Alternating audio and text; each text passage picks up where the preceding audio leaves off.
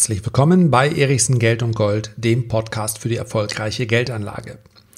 Nach Corona wird es eine Krise geben, wie man sie noch nie gesehen hat. Das zumindest glaubt Donald Trump, der meint, aufgrund der aufgestauten Nachfrage werde die Wirtschaft zurückknallen, wie es noch nie jemand erlebt habe. Man muss kein Anhänger von Donald Trump sein, um dieser Theorie zuzustimmen. Was da dran ist und wie eine solche Rallye aussehen kann – das möchte ich in der heutigen Episode gerne besprechen. Gleich zu Beginn der Hinweis. Die heutige Episode bitte nicht missverstehen als den Aufruf zum Einstieg oder gar eine große Rallye-Ansage. Weit gefehlt. Ich bin im Lager der Bären, ich bleibe auch im Lager der Bären, das habe ich auf vielen Kanälen kundgetan und daran hat sich auch überhaupt nichts geändert. Aber die Corona-Krise hat einen ganz anderen Charakter als beispielsweise die Finanzkrise oder das Platzen der Dotcom-Blase. Warum? Weil wir bei einer Pandemie den Verlauf sehr viel schwerer voraussagen können. Die Politik konnte es momentan kaum richtig machen, weil sie so wenig wusste. Die Demokratie war vorübergehend, das löst sich so langsam erst wieder auf.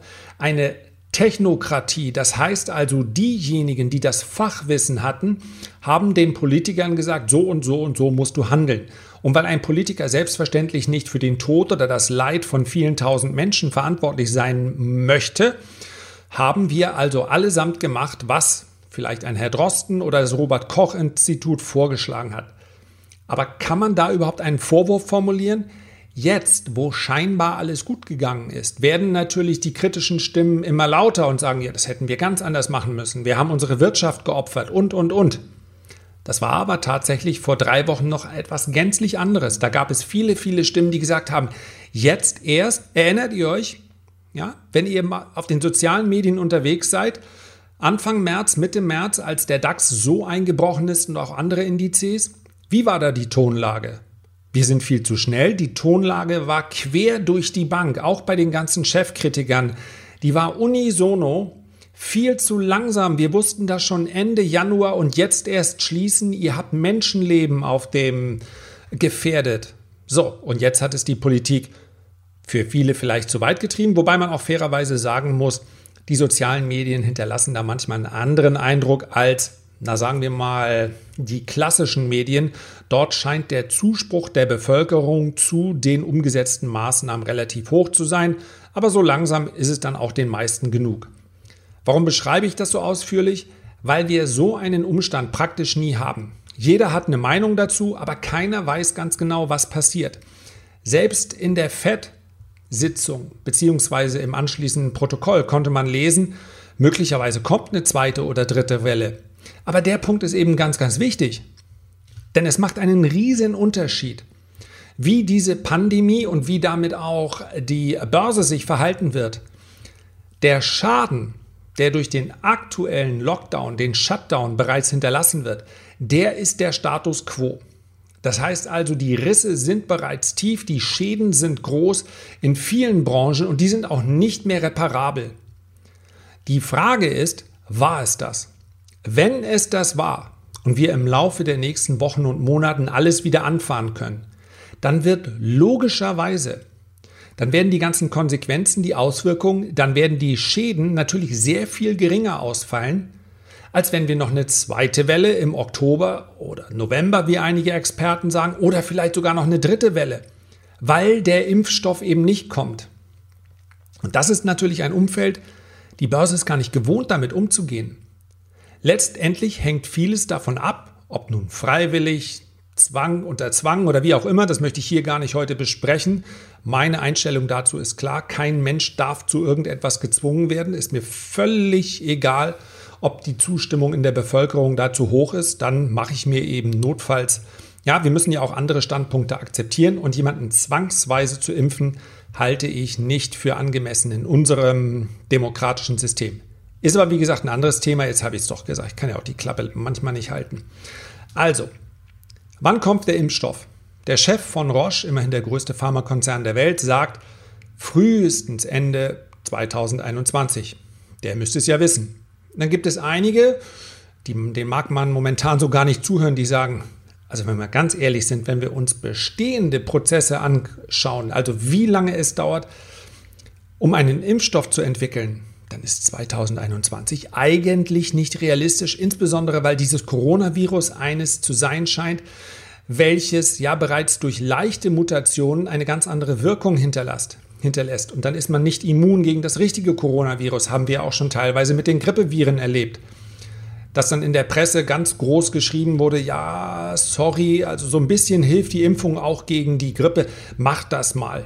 Aber tatsächlich man von seinem Hausarzt gehört hat, ja, ist Glückssache. Also gegen, gegen einen von drei Grippeviren, die gerade rumschwirren, bist du jetzt immun, gegen die anderen beiden halt nicht. Ist doch besser als gar nichts. So, und das ist das Problem. Dann kommt am nächsten Morgen wieder eine Schlagzeile. Ja, wenn wir richtig, uns richtig ranhalten, was auch immer das halten bedeuten soll, dann, ja, Herr Trump hat es verkündet, dann werden wir spätestens Ende des Jahres einen Impfstoff haben. Vielleicht hat er geheime Informationen, in dem Fall bezweifle ich es sehr. Aber so weit geht eben die Bandbreite auseinander. Von Ende des Jahres, was wirklich rekordverdächtig schnell wäre, selbst wenn man die Zulassungsszenarien, die Zulassungsmethoden deutlich verkürzen würde und damit natürlich auch die Unsicherheit erhöhen würde, bis hin zu Ende 2021. Ich würde sagen, das ist momentan so allgemeiner Stand. Irgendwann zweites Halbjahr 2021 bis hin zu einigen, die sagen, das ist Augenwischerei. Das schaffen wir nicht. Das dauert noch mehrere Jahre. So, und das heißt, wenn es eine zweite, dritte oder vierte Welle gäbe, dann wäre das ein gänzlich anderes Umfeld, als wenn wir Coronavirus bereits hinter uns haben. Und das muss man wissen. Und gerade deshalb halte ich mich ja persönlich mit meinen Absicherungspositionen auch an die Charttechnik. An was denn sonst, könnte man sagen. Alles andere ist doch Raterei. Und bisher ist das ganz gut gelaufen. Aber deswegen möchte ich diese Möglichkeit eben auch schon heute besprechen. So, quasi eine sechsminütige Einleitung, die mir aber ganz wichtig erscheint. Niemand weiß, wann ist die Krise zu Ende, beziehungsweise wann sind wir am Höhepunkt der Krise. Es gibt selbstverständlich auch die, wenn ich mir Herrn Bernecker höre, den, na, ich setze es mal in, Alt, in Anführungszeichen, den Altmeister der sagt, da kommt nichts mehr. Muss man dazu wissen, dass Herr Bernecker immer sagt, da kommt nichts mehr. Es wird, geht immer aufwärts bei ihm. Wahrscheinlich ist er deshalb auch ein glücklicher Mensch, weil er einfach immer so positiv nach vorne guckt. Von jetzt an wird alles nur noch besser. Kann ja sein, vielleicht liegt sogar das Tief im Markt hinter uns. Keiner kann das ausschließen. Deswegen auch meine Empfehlung, um die es heute aber eigentlich nicht gehen soll, in Tranchen bei Schwäche zu kaufen und wer ein versierter Anleger ist, der kann ja durchaus phasenweise absichern. Ja, aber wir kennen die Zukunft nicht und in dem Fall ist sie besonders unsicher. Was aber klar ist, wenn die Corona-Krise erst einmal ihren Höhepunkt überschritten hat, und damit meine ich die wirtschaftliche Krise und nicht die Pandemie, dann ist das Potenzial für eine Rallye sehr, sehr hoch. Mehrere Analysten haben in den vergangenen 14 Tagen dazu einige Studien rausgebracht. Viele davon sind sehr, sehr interessant und sie gehen fast alle in dieselbe Richtung und die ist aus meiner Sicht auch nachvollziehbar. Und in diesem einen konkreten Fall, die Einschränkung muss ich machen, hat Donald Trump natürlich mit seiner recht einfachen Weltanschauung recht. Denn er sagt, all das, was sich hier an aufgestauter Nachfrage ergibt in den letzten Monaten, ja, es gibt sicherlich Nachfrage, die ist nicht aufgestaut, sondern die verschwindet einfach. Deswegen können wir, werden wir vermutlich sogar eine Rezession erleben. Da führt kaum ein Weg dran vorbei. Weil natürlich auch Rezession deshalb entsteht, wenn dein Geschäft dir wegbricht, wenn du arbeitslos wirst. Wir sprechen hier über 25 Prozent in den USA, 25 Prozent plus wenn dein äh, Laden, dein Buchhandel in der Stadt verschwunden ist, dein Einzelhandel, dein Café, deine Pizzeria und, und, und, wenn das alles weg ist, dann kann man nicht von ausgestauter Nachfrage sprechen, denn die Nachfrage ist weg. Wenn du kein Einkommen mehr hast, dann wird auch keine Nachfrage mehr generiert. Und das wird das Problem in den USA sein. Also, man darf es nicht pauschal sagen, alle werden wieder glücklich sein in wenigen Monaten. Das wird insbesondere in den USA nicht so sein und das wird vermutlich auch die Wahl beeinflussen. Kümmern wir uns dann drum. Aber dennoch hat er natürlich zum Teil recht, die aufgestaute Nachfrage, die wird zurückknallen. Ob es dann tatsächlich so sein wird, wie es noch nie jemand erlebt hat, aber wir wissen, der Mann neigt nun mal nicht zu Zurückhaltung. Dafür ist er vielleicht auch Präsident. Das ist per se erstmal eine grundsätzliche Herangehensweise. Also Nachfrage aufstauen und wenn sie sich dann entladen kann, dann wird sie sich entladen. Die ist korrekt. Hat übrigens auch was mit der Inflation zu tun. Die Inflation kann jetzt noch gar nicht entstehen, weil die Nachfrage nicht entsteht. Und deswegen glaube ich, dass dieses Zurückknallen, also dieses plötzliche sich entladen der Nachfrage, nichts ist, worüber man in den nächsten Wochen und Monaten nachdenken muss. Es wird sicherlich Bärenmarkt-Rallyes geben, gar keine Frage. Sehen wir jetzt auch. Und nochmal, vielleicht war es das auch alles. Kann sein, es ist nur aus meiner Sicht nicht der wahrscheinlichste Verlauf. Aber unabhängig von jedem politischen Lager darf man feststellen, dass diese Rallye, die dann kommt, auch zu ganz wesentlichen Punkten unterstützt sein wird von der Notenbank. Ich habe gestern im YouTube-Video über die aktuelle Notenbankpolitik bzw. über die Pressekonferenz gesprochen, die nach der letzten Notenbanksitzung am 29. April stattgefunden hat. Und das, was dort steht, bzw. das, was dort Herr Paul gesagt hat, ja, vielleicht hast du Lust, dir das Video nochmal anzusehen, wenn du es nicht getan hast. Das ist außergewöhnlich. Ich habe so eine Wortwahl von einem Chef einer Notenbank noch nie gelesen. Es muss also ein tiefes, dunkles, fürchterliches Loch sein, in das Herr Paul da reinblickt, wenn er sagt, er habe solche Zustände noch nie gesehen. Die Auswirkungen werden vermutlich so, so groß sein wie noch nie. Und da sagt er nicht in seiner Amtszeit, sondern wie noch nie in seinem Leben, noch nie in der amerikanischen Finanzgeschichte. Also so etwa absolute Extreme und Superlative, die äh, außergewöhnlich sind. Und das heißt aber logischerweise auch, und auch das sagt er im Prinzip ganz offen, da brauchen wir überhaupt keine Theorie für bemühen. Die Notenbank wird so stark wie noch nie den, Geldflut, äh, den Geldmarkt, also den, den gesamten Markt mit Geld fluten. Kleine wichtige Ergänzung, daraus entsteht, Achtung, nicht zwangsläufig Inflation. Er beschreibt es sehr schön, indem er sagt, eine Notenbank ist lending, not spending. Also eine Notenbank stellt das Kapital zur Verfügung, aber es muss dann auch abgerufen werden. Das heißt also, ganz wesentlich hängt es auch von der Politik ab, was mit der Geldpolitik jetzt passiert. Ja, sowas wie Helikoptergeld macht eine Notenbank nicht alleine, sondern das muss von der Politik abgesegnet werden. In den USA wird es dazu kommen, in Hongkong haben wir es auch gesehen.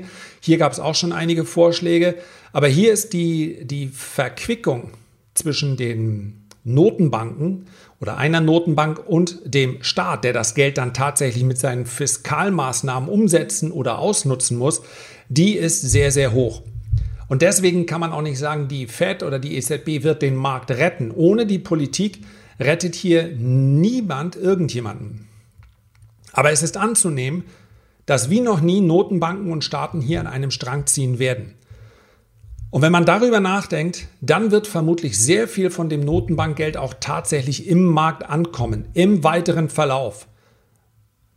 Und das wiederum dürfte dann dazu führen, dass letztendlich auch Fehlallokationen entstehen. Denn ganz ehrlich, steigende Aktienkurse, so wie wir es nach 2008 gesehen haben, das war nicht der ursprüngliche Plan der Notenbanken zu sagen, jetzt lassen wir den Aktienmarkt mal explodieren. Diese Asset Inflation, also die Inflation der Sachwerte, ist mehr ein Nebeneffekt, den sie aber nicht verhindern kann der zum Teil natürlich insbesondere auf den US-Markt auch einwirkt, denn der US-Konsument ist umso zuversichtlicher, wenn seine Aktienbestände oder wenn seine Immobilie im Wert steigen. Das heißt also, dieser Nebeneffekt ist teilweise auch gewollt, aber es geht ihm nicht ursprünglich darum. Aber dieser Nebeneffekt ist nicht zu verhindern. Diese Asset Price Inflation.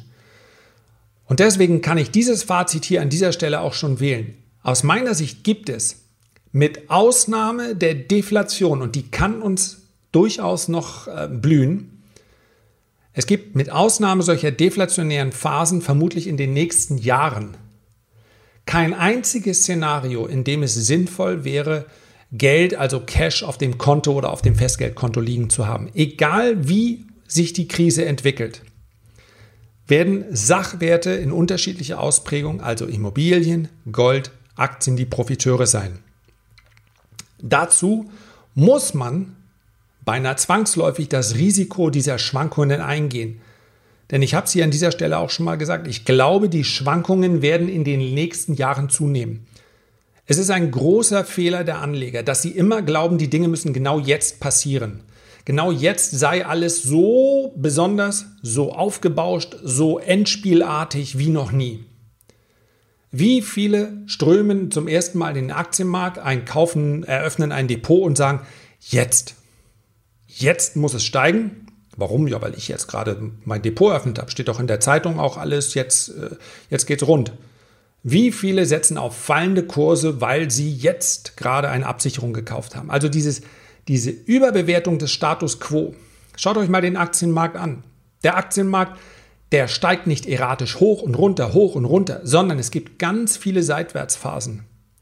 Das heißt also, wir können durchaus, und das wäre ganz normal, selbst in dieser Krise oder auch in einer überstandenen Krise, mal Monate haben, wo der DAX unter dem Strich 500 Punkte, 1000 Punkte hin und her pendelt. Ja, so schnell, die Wirtschaftszyklen sind schon viel schneller als früher, aber so schnell, dass alles immer genau jetzt passieren muss, so sind sie eben auch nicht. Und die Ungeduld ist letztendlich ein Feind des Anlegers, denn selbst wenn er auf dem richtigen Pferd reitet, also möglicherweise auf steigende Kurse setzt oder fallende Kurse setzt, wer sich dann wieder abschütteln lässt, einfach weil ein, zwei Wochen oder gar Monate nichts passiert ist und sagt, ja, das kann ja, das habe ich mir alles ganz anders vorgestellt der muss sich einfach über die Natur eines Marktes mehr Gedanken machen. Wenn man sich eine Aktie vorstellt wie eine Immobilie, kein Mensch würde eine, erwarten, dass eine Immobilie, die 500.000 äh, kostet, am nächsten Tag soll sie 560.000 wert sein, am übernächsten Tag fällt sie in ihrem Wert auf 420.000. Kein Mensch käme auf die Idee, dass es bei einer Immobilie so ist. Warum? Weil wir Immobilien nicht an der Börse gehandelt sehen. Wären sie das, dann würden auch Immobilien viel mehr im äh, Wert wanken. Ja?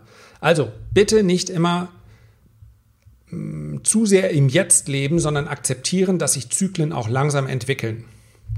So, und kommen wir nochmal zu dieser Erholungsrallye. Wie muss man sich das vorstellen? Stellt es euch vor wie einen Brand.